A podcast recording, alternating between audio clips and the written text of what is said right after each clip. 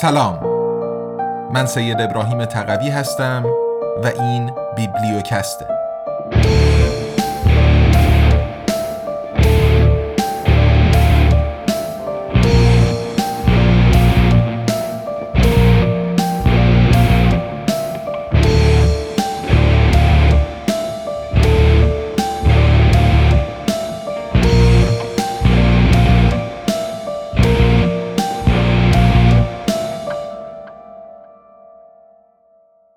تاریخ اختلاط ایرانیان و ترکان. نوشته عباس جوادی. قسمت هفتم. تیمور و دوره تیموری. عاقبت امپراتوری پهناور چنگیزی همان بود که قرار بود در چنین نظام خانخانی بشود. جنگ پسران و نوادگان چنگیز و نزدیکان آنان بر سر هر علوس هر شهر و ولایت. علوس چاقاتای هم از این قاعده مستثنا نبود.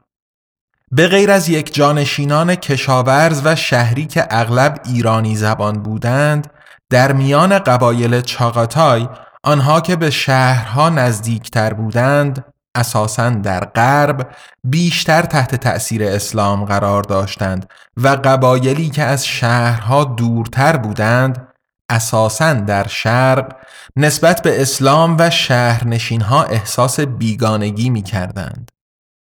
در این مناطق نزدیکتر به چین قشر حاکم قبایل مسلمان شده بود یا به اسلام تمایل داشت اما بدنه قبایل هنوز یک تاپرست نبود در عواست قرن چهاردهم مقارن با سال 1350 علوس چاغاتای عملا به دو بخش تقسیم شده بود. بخش غربی حدوداً ماورا نهر به علوس چاغاتای معروف شده بود و بخش شرقی شامل قزاقستان جنوب شرقی، قرقیزستان و ایالت سینکیانگ مغولیستان نامیده می‌شد.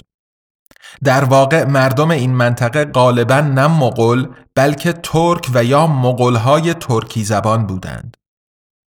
در چنین شرایطی بود که تیمور در علوس چاغاتای نزدیک شهر سبز جنوب ازبکستان کنونی در قبیله مغولی اصل و ترک زبان شده به نام بارلاس به دنیا آمد. در آن دوره چندین تن از جانشینان چنگیز در حال جنگ و گریزی بیپایان با یکدیگر و غارت مردم بودند. تیمور از این وضعیت به عنوان فرصت خوبی جهت تفرقه انداختن بین جنگ سالاران استفاده نمود و در نهایت خود حاکم چاغاتای شد و از آنجا شروع به فتوحات گسترده‌ای در سمت غرب نمود. فتوحات تیمور لنگ 1336 تا 1405 از نظر کشتار و ویرانگری چیزی از حملات چنگیزخان که تیمور می‌خواست مقلد او باشد کم نداشت. این فتوحات بیشتر برای چپاولهای متناوب بود و نه اشغال و استقرار دائمی. متصرفات تیمور از ترکستان آسیای مرکزی گرفته تا ایران و عراق شام و دولت عثمانی در آناتولی که خراج پرداز تیمور شده بود را در بر می گرفت. او حتی سلطان بایزید عثمانی را در سال 1402 در نبرد آنکارا اسیر گرفته و به زنجیر بست. سلطان عثمانی در اسارت فوت نمود اما تیمور پیر که این بار سودای فتح چین را در سر می پروراند به سوی شرق روانه شد و در راه چین به مرگ طبیعی از جهان رفت. از این شکست عثمانی بیش از نیم قرن نگذشته بود که ترک های عثمانی پایتخت روم شرقی قسطنطنیه یعنی استانبول را فتح نمودند و به پیشروی خود در فراسوی تنگه بسفور ادامه دادند. تیمور با فرهنگ ایرانی اسلامی شهرهای آسیای مرکزی آشنا بود. اگرچه لشکریان ایلاتی او در همین شهرها بارها کشتار و قارت به راه انداختند و آنها را با خاک یکسان نمودند. تیمور در کنار ترکیه آسیای مرکزی که زبان مادریش بود به خوبی فارسی حرف می‌زد اما عربی نمی‌دانست.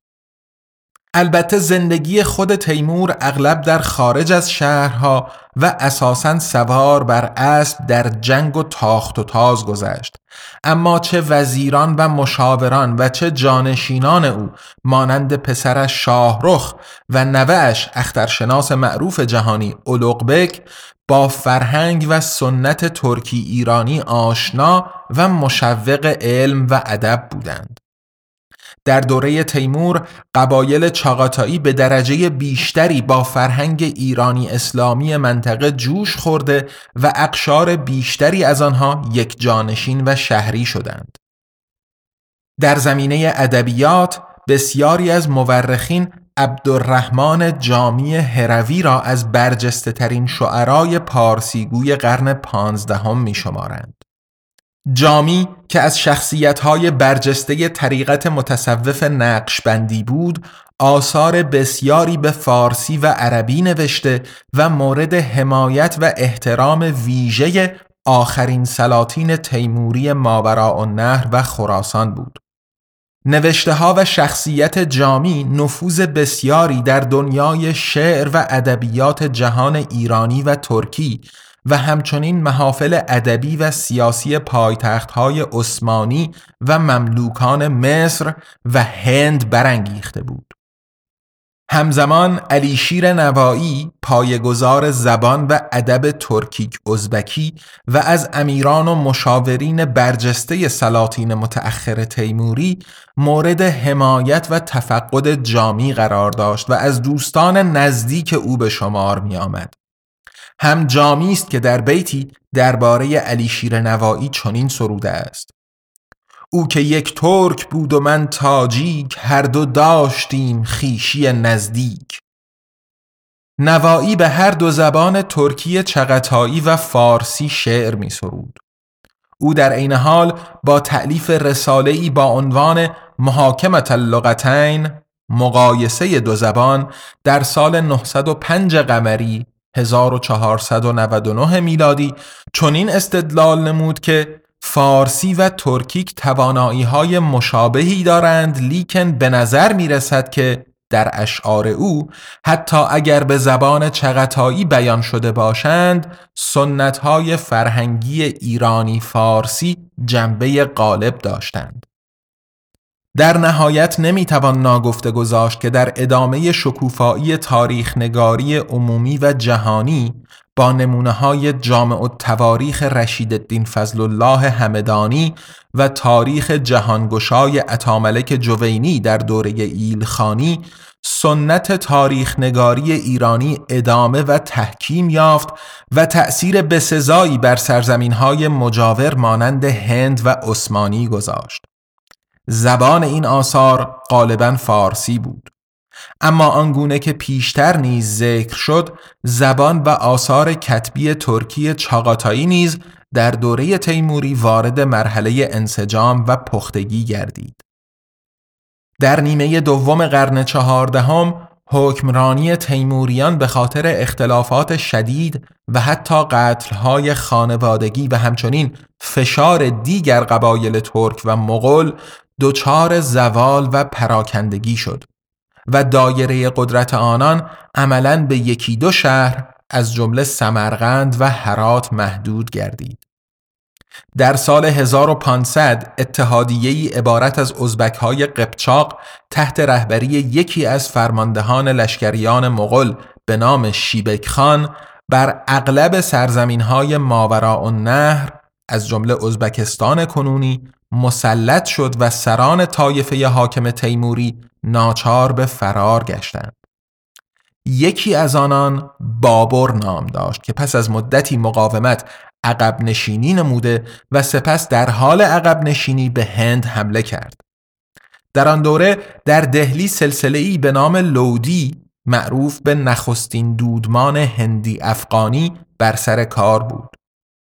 آنان جانشینان سلسله هایی عبارت از ترک ها و افغان هایی بودند که مدتی پیش از آن در جریان حمله های سلطان محمود غزنوی و بعدها تیمور لنگ به هند تأسیس یافته بود. آنها نیز همان فرهنگ ترکی ایرانی آسیای مرکزی و غربی را پی می گرفتند.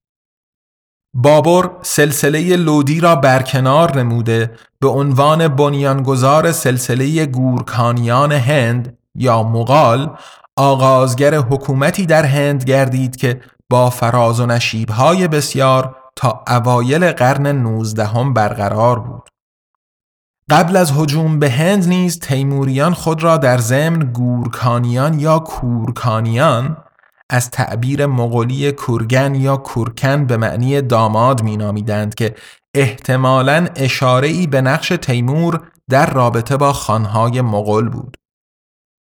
گورکانیان هند نیز سنت فرهنگی ترکی ایرانی ماورا و نهر و خراسان را که با خود به هندوستان آورده بودند ادامه دادند و آن را با فرهنگهای مردم بومی هند درآمیختند. در این دوره شاعران، معماران، ادیبان و هنرمندان فارسی زبان بسیاری به هند رفته باعث رواج سنت و فرهنگ ایرانی اسلامی در این سرزمین شدند. به گفته کنفیلد در دوره گورکانیان هند حاکمان و سربازان ترک اما دبیران و اهل هنر و ادب ایرانی بودند. کاربرد زبان در امور فرهنگی نیز به رسم گذشته ادامه داشت. زبان امور دولتی و ادبیات فارسی بود، زبان علوم فارسی و عربی بود، زبان امور قضایی عربی و زبان لشکریان ترکی بود. حاکمیت ترک تباران و نفوذ فرهنگ و ادب فارسی در هند از قرن سیزدهم تا پایان قرن هجدهم ادامه داشت. این بیت حافظ شیرازی احتمالاً به همین دوره اشاره دارد. شکر شکن شوند همه توتیان هند زین قند پارسی که به بنگاله می رود. و اما به طور مختصر برگردیم به تحولات ماورا و نهر پس از شکست تیموریان و بر سر کار آمدن شیبانیان. ازبک های قبچاق از علوس جوچی یا آلتین اوردا اردوی زرین بودند که بعدها در سرزمین ازبکستان کنونی خاننشین خود را تأسیس نمودند. آنها همه گروه های ترک زبانی را که قبل از آنان به این سرزمین ها آمده بودند و همچنین گروه های ایرانی زبان بومی را تحت تسلط خود درآوردند. همزمان در بعضی موارد چندی از کوچنشین های ترک زبان که یک جانشین می شدند تاجیکی زبان شدند. این گروه های زبانی و حتی گاه برخی گروه های ترک زبان یک جانشین شده از طرف ترک هایی که هنوز کوچنشین بودند سارت نامیده می شدند. پانویس در مورد سارت ها اطلاعات بسیاری وجود دارد. حتی در اواخر قرن نوزدهم در قازان تاتارستان مجموعه ای موسوم به فرهنگ کاربردی لغات سارتی به روسی منتشر شد که در شالوده واژگانی و دستوری آن ازبکی قدیم با تأثیر بسیار قوی فارسی و عربی نمایان است. متقابلا برخی لحجه های تاجیکی آنچنان تحت تأثیر ترکی آسیای میانه قرار گرفتند که می توان آنها را ترک زبان نامید. در دوره بعد از تیموریان نیز سنت گذشته کاربرد زبان ادامه یافت. به این معنا که نخبگان جامعه دو زبانه، ازبکی و فارسی، لشکریان ترک زبان و بروکراسی ایرانی و فارسی تاجیکی زبان بود. هنوز هم تأثیر فارسی و واژگان فارسی و عربی بر ازبکی معاصر بسیار قوی است و طبق برخی محاسبه ها به بیش از 60 تا 90 درصد می رسد. در مقابل اختلاط زبان تاجیکان با ازبکی نیز روندی فزاینده و نمایان بوده است. برگل می نویسد تحولات زبانی شکلهای گوناگون داشتند. ترک زبان شدن ایرانی زبانان بومی احتمالا در مناطقی روی داده است که ترک ها در جریان یک جانشین شدن خود به اکثریت مردم یک جانشین تبدیل شدند. به خصوص در مناطقی که گروه های قبیله ای ترک ها پرشمار بودند و یک جامی زیستند. در مناطقی که گروه های بزرگتر تاجیک زبان گروه های ترکیک زبان به خصوص گروه های پیشا ازبک را احاطه کرده بودند ترکیک زبان ها بعضا ایرانی زبان شدهاند. یک مورد بسیار رایج دیگر هم دو زبان شدن گروه های مختلف مردم به شمار می رود که نتیجه اختلاط و آمیزش فیزیکی مردم با یکدیگر است.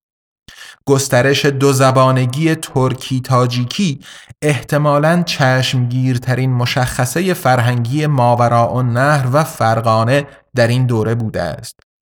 پیش از آن روند مشابهی در خارزم نیز دیده می شود.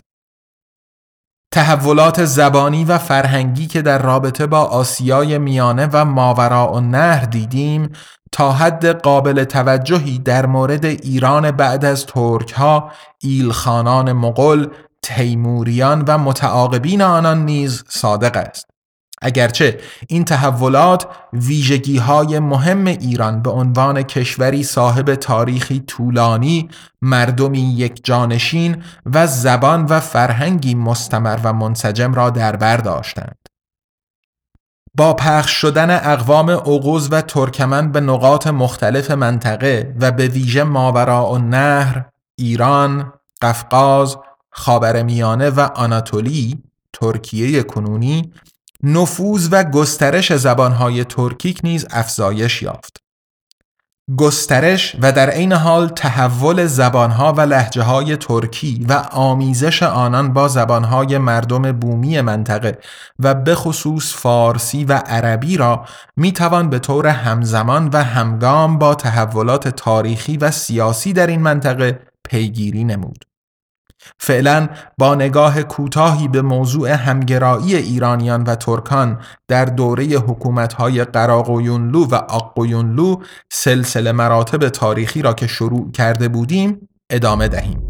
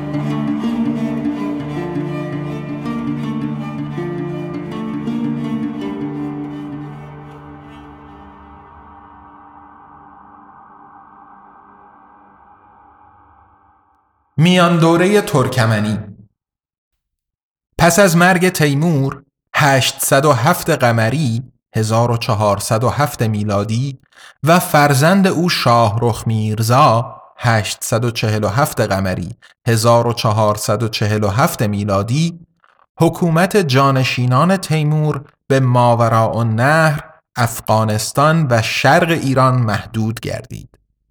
در جانب غرب برخی سرزمین های ایران و شرق آناتولی تحت حکومت های ایلاتی قراقویونلو و آقویونلو قرار گرفت که اتحادیه های قبیله ترکمن یا اغوز بودند.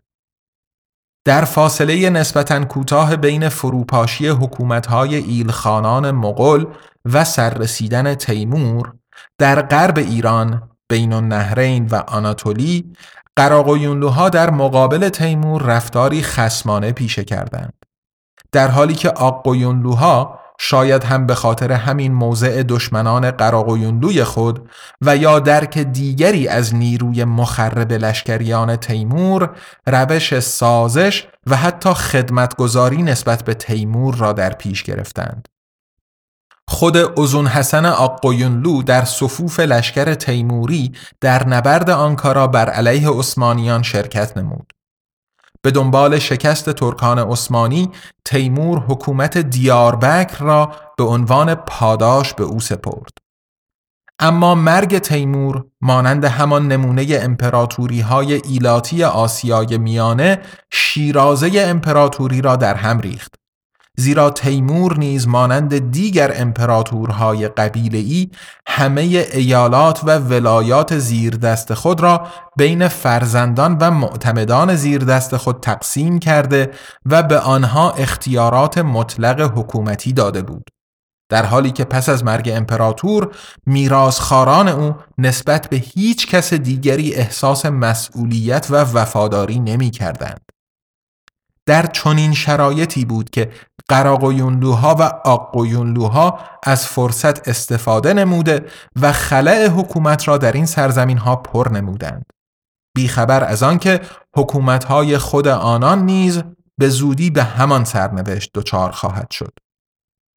تجسم نقشه جغرافیایی سیاسی بعد از مرگ تیمور و شاهرخ از نظر درک ساده تر این دوره مهم است.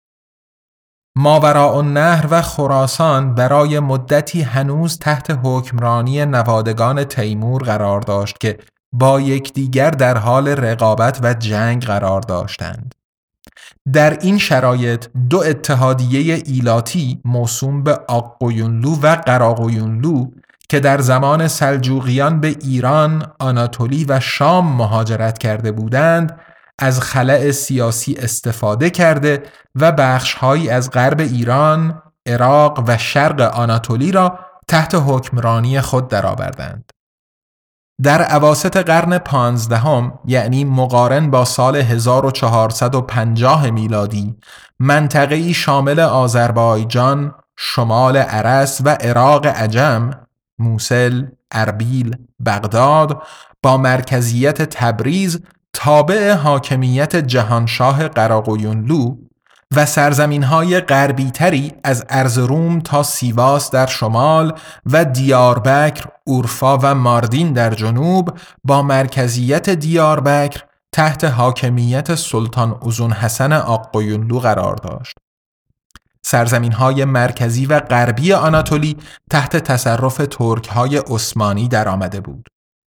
در سال 1453 سلطان محمد عثمانی معروف به فاتح قسطنطنیه پایتخت روم یا استانبول کنونی را تصرف نمود.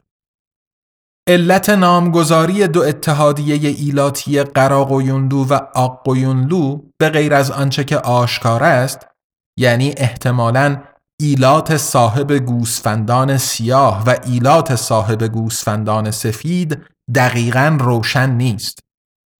اما این نامگذاری نباید ما را به تصوراتی سوق دهد که آنها خیشاوند یا متحد یکدیگر بودند. برعکس مانند هر اتحادیه ایلاتی که در آسیای میانه دیدیم این دو اتحادیه هم با یکدیگر هم با دیگر ایلات دور و نزدیک و هم در داخل خود در حال کشمکش و رقابت مدام قرار داشتند به همین جهت نظام سیاسی، هیته حکمرانی و همچنین ترکیب قومی و فرهنگی آنان پیوسته متغیر بود. بین این دو اتحادیه و در جوار آنها حاکمان محلی و به عبارت معاصر جنگ سالاران کوچکتر حکمرانی می کردند. همه این اوضاع ناآرام آسایش و زندگی مردم و همچنین کشاورزی و تجارت را مختل کرده بود. چیزی که در دیگر سرزمین های باقی مانده از امپراتوری های ایلاتی مغل و تیمور نیز مشاهده می‌شد. این همان دوره است که جنگیان مزدور و ماجراجویان انان قبایل کوچنشین و دسته های اشرار را به دست گرفته و زندگی اقتصادی شهرها و روستاها را به هم می‌زدند و اغلب گذران مردم را کاملا ساقط می کردند. اطلاعات دقیقی درباره ریشه این دو ایل در دست نیست. اما می‌دانیم که قبل از تیموریان در منابع تاریخی نامی از این دو اتحادیه ذکر نشده است. این را هم می‌دانیم که ترک های وابسته به آقویوندوها و قراقویوندوها بخشی از قبایل ترکمن و عقوز بودند که از دوره سلجوقیان به بعد ابتدا به ماوراء النهر و خراسان و مدتی بعد به خصوص به آذربایجان، قفقاز، آناتولی، شمال عراق و شام آمده و ضمن دستاندازی به شهرها و روستاها مراتع و زمینهای کشاورزی مردم بومی را تصرف می کردند. دسته های مسلح آنان به دنبال فروپاشی حکومت ایلخانان و تیموریان از خلع قدرت استفاده نموده حکومت این سرزمین ها را به دست خود گرفتند. رویمر می نویسد در سرزمین هایی که تحت تصرف این دو اتحادیه ایلاتی بودند مانند دوره های قبل غالبا مردم یک جانشینی عبارت از ارمنی ها، کردها، آرامی ها و اعراب میزیستند و در ابتدا نه چندان گروه های ایرانی. او چنین ادامه می دهد. شکی نیست که گروه های مردم بومی از طرف ترکمنها مورد استثمار و ستم فراوان قرار گرفتند. اما مردم بومی هیچگاه از سرزمین های خود رانده نشدند و یا محو و نابود نگشتند. احتمالا افراد و خانواده های جداگانه و گاه حتی گروه های به مراتب بزرگتری قربانی شرایط آن دوره شده خانه های خود را ترک نموده و یا با اعضای ایلات ستمگر ازدواج کردند. اما مشخصات قومی مردم عموماً بدون تغییر باقی ماند. در حالی که گروه های بومی مزبور با حاکمیت ترکمنها کنار آمدند و در محل زندگی خود باقی ماندند. چنانکه در بعضی موارد امروزه هم باقی مانده اند. آنچه که در رابطه با نقش این گروه های مردم بومی در تحولات سیاسی باید در نظر گرفت این است که آنها بجز بعضی موارد استثنایی نقشی در این تحولات نداشتند و صرفا شاهدان حوادث رنجاوری بودند که در مجموع به هیچ صورت نمی توانستند در آن دخالتی داشته باشند. ایلات قراق و یوندو و آق و یونلو غالبا زندگی چادرنشینی داشتند. گلهداری می کردند و از این جهت به دنبال چراگاه های مناسب برای گوسفندان خود بودند. روند مزبور با تشنج میان این قبایل و مردم بومی و در این حال به تدریج آمیزش این دو گروه با یکدیگر و مردم بومی و به طور همزمان یک جانشین شدن قبایل ترکمن همراه بود. احتمال می رود که دست کم برخی از طایفه های مهم آقویونلو مانند بایندر و قراقویونلو مانند بهارلو از دوره سلجوقیان کوچنشینی را ترک کرده و در سرزمین های میان ایران و آناتولی مسکون شده بودند.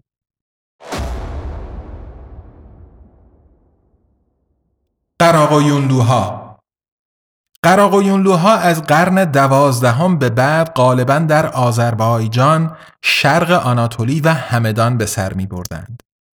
در دوره سلجوقیان نام رؤسای قبیله قراقویونلو در رابطه با روستای بهار در شمال همدان یاد می‌شد و به همین جهت آنها را بهارلو یا باران نیز مینامیدند. به نظر مینورسکی تیمور قراقویونلوها را از شام، سوریه به ایران و به خصوص همدان و فارس آورد. به همین جهت برخی منابع آنها را شاملو و عرب هم نامیده اند.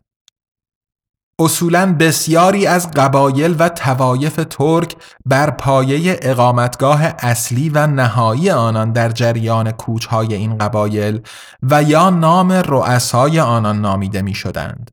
مانند شاملو، روملو، زیادلو امروزه نام بسیاری از ولایات آناتولی و آذربایجان یادآور طایفه ها و تیره هایی از قبایل ترک زبان است که در قرون یازدهم تا پانزدهم از آسیای مرکزی و بعدا خراسان به این سرزمین ها کوچ کرده و مسکون شده بودند. تا اواخر قرن سیزدهم قراقویونلوها بر منطقه ای از شمال عراق تا ولایات همجوار با دریاچه وان حاکم شده بودند. آنها پس از مرگ تیمور به سرعت بر آذربایجان که مرکز تیموریان بود مسلط شدند. اما تا تسلط بعدی صفویان و عثمانیان بر ولایات شرقی و غربی این منطقه حکومت این سرزمین ها و از جمله آذربایجان و شرق آناتولی میان جانشینان تیمور قراقویونلو و نیروی رقیب آنان یعنی آقویونلو دست به دست میگشت. آقویونلوها آقویونلوها ابتدا در ولایات شمالی و جنوبی دیاربکر در جنوب شرق ترکیه کنونی مستقر شده بودند.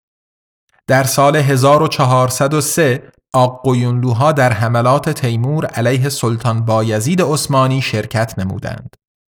احتمالا یک انگیزه آنان این بود که لشکریان عثمانی قبلا از رقیب آنها یعنی قراقویونلوها پشتیبانی نموده بودند.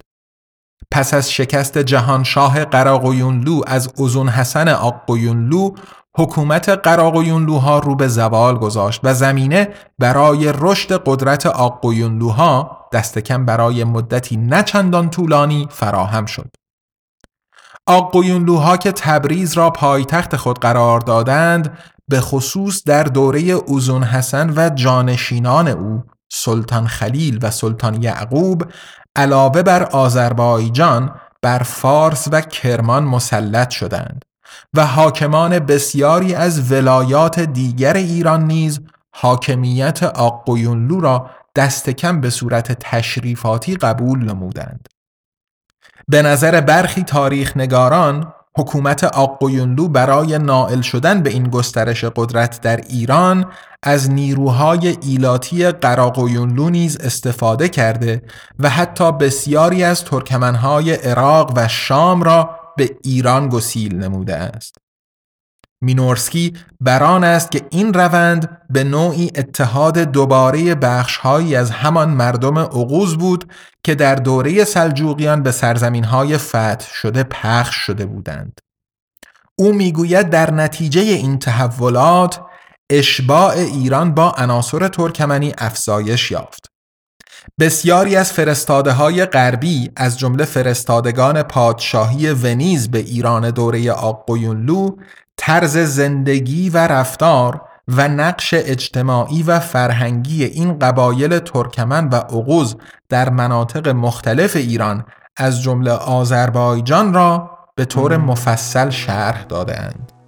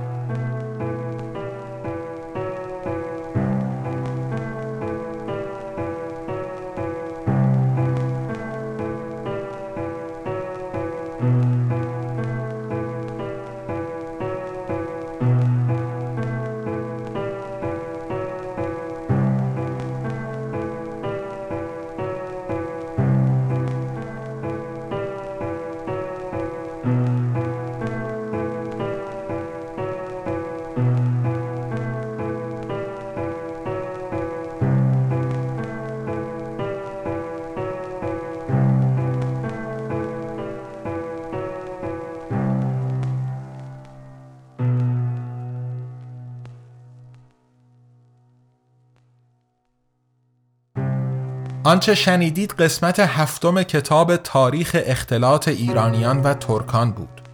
نوشته دکتر عباس جوادی که با صدای من سید ابراهیم تقوی در فصل ششم پادکست بیبلیوکست میشنوید. بیبلیوکست زیر مجموعه ای از انتشارات آزادنامگانه. یه انتشارات مستقل تأسیس شده در برلین که کتابهای الکترونیک و صوتی به زبان فارسی رها از سانسور منتشر می‌کنه و از اونجا که بخش اعظم مخاطبش یعنی جامعه فارسی زبان در ایران دسترسی به پلتفرم های بین المللی برای خرید محصولاتش نداره این آثار رو همزمان در قالب پادکست بیبلیوکست به کارگردانی و مزین به موسیقی لرد ارز به رایگان در اختیار عموم قرار میده. محصولات قبلی آزادنامگان یعنی کوالیتی لند، ابرقدرت ریاکار، بهار و امپراتوری یو ای به صورت الکترونیک و صوتی منتشر شدن و برای خرید در دسترس دوستان قرار دارند. نسخه الکترونیک روی Google Play Books و Apple Books و نسخه صوتی هم روی پلتفرم های متنوعی که لینک هاشون روی صفحه هر کتاب در سایت آزادنامگان قرار داده شده و میشه. کتاب مبانی مبارزه خشونت پرهیز هم که متفاوت از باقی محصولات صرفاً در قالب پادکست ارائه شده علاوه بر اپهای پادگیر برای دانلود در کانال تلگرام آزادنامگان هم در دسترس دوستان هست. از کتاب تاریخ اختلاط ایرانیان و ترکان هم آزادنامگان فقط نسخه صوتی رو منتشر می‌کنه که به محض تکمیل و آماده شدن برای فروش روی پلتفرم های بین المللی عرضه خواهد شد و خبر انتشارش رو می‌تونید از اینستاگرام، توییتر یا کانال تلگرام آزادنامگان دریافت بفرمایید. همونطور که عرض کردم آزادنامگان یه انتشارات مستقله که با هدف تقویت آزادی بیان و مبارزه با سانسور راه اندازی شده و ادامه پیدا کردن کارش در گروه همراهی و حمایت شماست. شما می‌تونین با دنبال کردن آزادنامگان در شبکه های اجتماعی منتقل کردن نظرات، انتقادات و پیشنهاداتتون و همینطور معرفی ما به دوستان و آشنایانتون به همون در مسیری که پیش گرفتیم کمک کنین. برای حمایت مالی از آزادنامگان هم می‌تونین غیر از خرید محصولاتش از لینک های هامی باش یا پیپال که در توضیحات پادکست قرار داده شدن استفاده بفرمایید. در فصل ششم بیبلیوکست ما با هفته یک قسمت پنج شنبه هر هفته رأس ساعت 18 به وقت ایران در خدمتتون هستیم. با ما همراه باشین از خود و اطرافیانتون مراقبت کنین آزاد بیاندیشین و آزاد سخن بگین تا قسمت بعدی بیبلیوکست ارادتمند تقوی.